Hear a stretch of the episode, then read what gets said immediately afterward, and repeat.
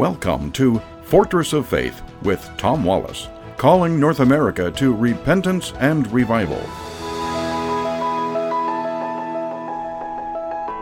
For the last couple of days, I've been talking to you about this subject. Why is it that our young people are growing up to hate their own nation? Why are they growing up to hate America?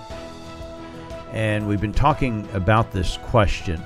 And again, I want to reiterate this is important, folks. We, we really got to get to the bottom of this because it seems like a great host of our future, uh, those who are going to be, you know, creating our future America, they have been raised and taught with this notion that uh, we have a sordid past and we want the end of this nation and to build something different.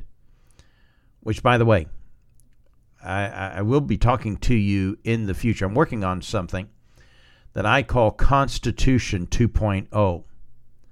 I think we are nearing a possibility where this nation will come to an end and the Constitution that governs this nation will be suspended, disrupted, come to an end. There's a number of possibilities that I think will bring this about. I'll lay out to you what I think could happen.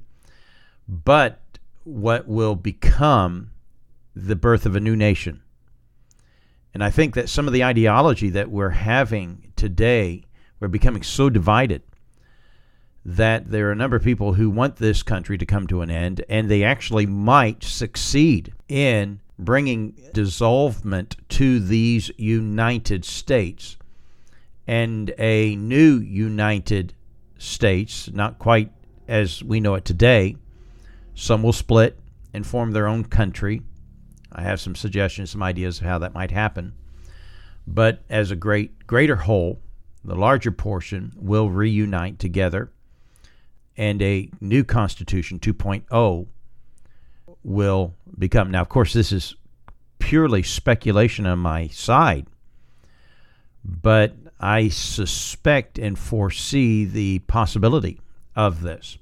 But let's get back into this idea, to this notion. Why is it that our young people hate America? I was speaking to you yesterday about the 1619 Project, and you need to be up on this. You need to be familiar with this because this is becoming the norm of our young people thinking this is the beginning of our nation, not uh, 1776, not 1788 when we ratified our Constitution. No, those are not the dates of the beginning of our nation. Rather, it was 1619.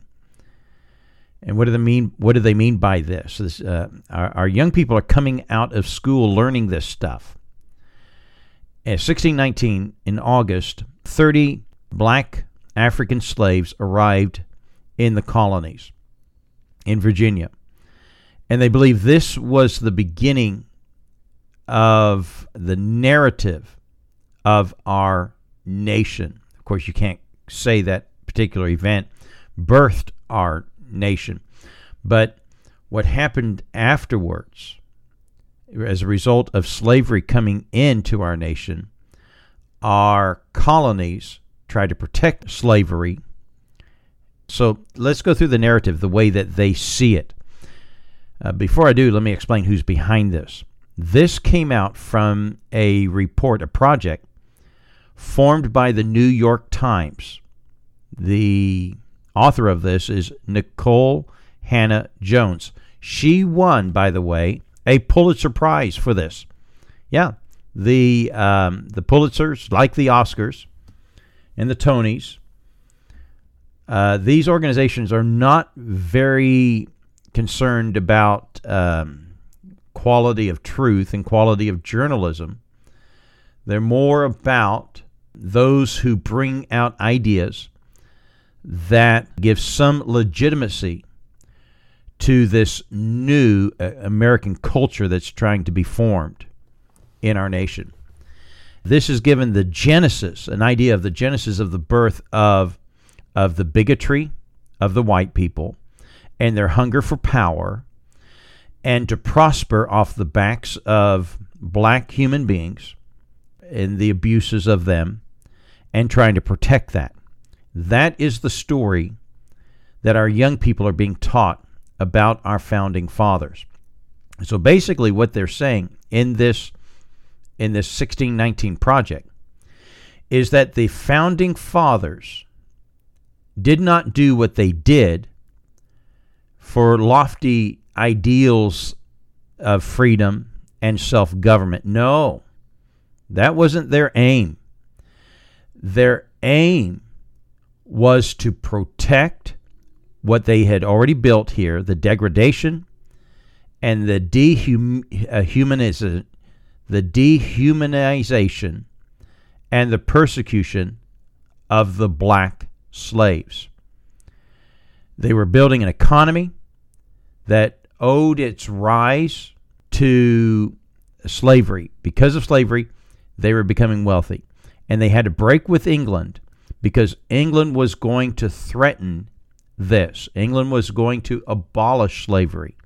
And so, therefore, they needed to sever their ties with England. This is what the young people are being told. They're told that the revolution of 1776 was not about the colonialists trying to unburden themselves from the tyranny of the British government. No, they were trying to protect what they had built, their economy on slavery. That's what they're that, that's what this 1619 project is about. Now, this has been debunked and highly criticized, even from scholars from the left as well as the right. Leslie Harris, who wrote in Politico, which is a liberal rag, she said, far from being fought to preserve slavery, the Revolutionary War became a primary disruptor of slavery in the North American colonies. So, them splitting from England, pulling away, hurt the slave business here in America. Uh, let's see who else. Uh, let me see who else I can quote in this in some of their criticism there.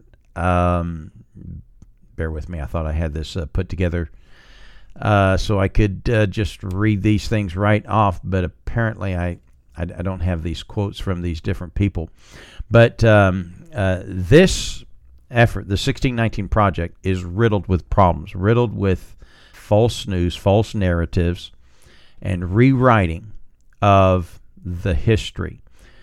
And uh, there, there's more I need to look into this to share with you. But uh, know this this 1619 project is huge, in the words of President Trump, huge. And it's being taught to our kids. And trust me, you're going to hear it. These arguments are going to be thrown at you that uh, what you learned in history was inaccurate. You need to be uh, up to date with the with the real history. No, folks, this isn't real. Uh, this is fake. All right, let me give you some other thoughts about why it is that our young people are hating America. Largely because I believe there's such a big breakdown in our families and our children the connection of parents with their children and the influence that parents should have on their kids has been a concern for us preachers for a number of decades. And this constant uh, breakdown of the American family is resulting more and more with rebellion in our kids and the direction that they are aiming their adult life into there's been a number of of uh, studies done on this, but one here recently is finding uh, after 2,000 parents were being polled in California of school age children, parents of school age children. Researchers found that 60% of those polled described their average daily lives as hectic. Well, that's nothing news about that. But a quarter of the respondents admitted that they lack a family time together, and it's a problem. And basically, quality time, what they're finding of parents with their kids on a day to day, on a weekday average, is only 37 minutes. 37 minutes, not even 40 minutes, not even an hour. Just largely, I mean, just marginally over half an hour are parents spending time with their kids. However, yet they also found that the adults, these parents, are spending up to three hours a day on social media. We got time for our social media, but we don't have time for our kids. And and I got to tell you how important the dinner table is. Turn off the TV and get to the dinner table. Put away your phones. Make it as a rule. In our house, we eat the we eat our dinner together. We come to the dinner table. We're not going to sit in front of the TV and uh, and be distracted. We're not going to bring our phones, our social media to the table. This is the time we're going to spend with our family.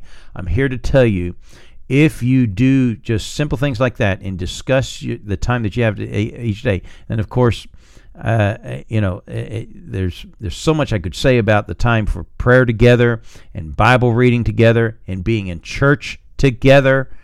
Um, but just the simple thing of having your meals together can have a great, profound effect on your kids.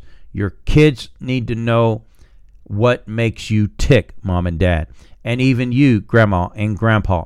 Um, they need these influences in their lives. And this is uh, it, it just breaks my heart. And then also we got this problem of broken families. I mean, much less having mom together, mom and dad together. I mean, if you're a kid that has mom and dad together, uh, uh, you're somewhat fortunate. Let me go back to some statistics I shared with you uh, uh earlier. According to the U.S. Census uh, Bureau, 20 million children. Uh, that's more than one in four people live without a father in their home. If you don't have a father in your home, you're four times more at risk of living in poverty. You're seven times greater at risk of uh, becoming pregnant as a teenager, two times more greater risk of infant mortality, more likely to, to abuse drugs and alcohol, more likely to commit crime, more likely to go to prison, two times more likely to drop out of high school. And, uh, and the absentee fathers is it's, it's huge. Uh, in the black culture, black America, 65 to 70 percent. So almost seven out of 10 kids, uh, seven out of 10 don't have a father in their home. In the American Indian, Indian family, 50%, Hispanic 40%, mixed races 40%, the white race 25%, and the Asians, they've got the best statistics at 15%. But with COVID hitting us here, uh, we're seeing divorce rates rocket high. Um, uh, they're expecting um, an enormous amount of divorces to occur when the courts open up. Uh, the New York Post uh, reported divorce inquiries among New York City matrimonial lawyers rose 50% during just the first week of the stay at home order. And uh, why? Because people are having to stay at home and be together, and they can't live together. They hate each other. Um, and, and so we get these broken homes, broken families, creating broken kids. And, and I'm here to tell you, young people, they're hurt and they hate their lives. And they're looking for other things that they, and when, when people are hurt, hurting people hurt people. Oh, well, folks, we're out of time. There's so much more that we need to say and could say, but um, uh, our country needs prayer. And, uh, and we need to correct these things and there's some things we can do about it. Well, join us again tomorrow at the corner of truth and courage. God bless you.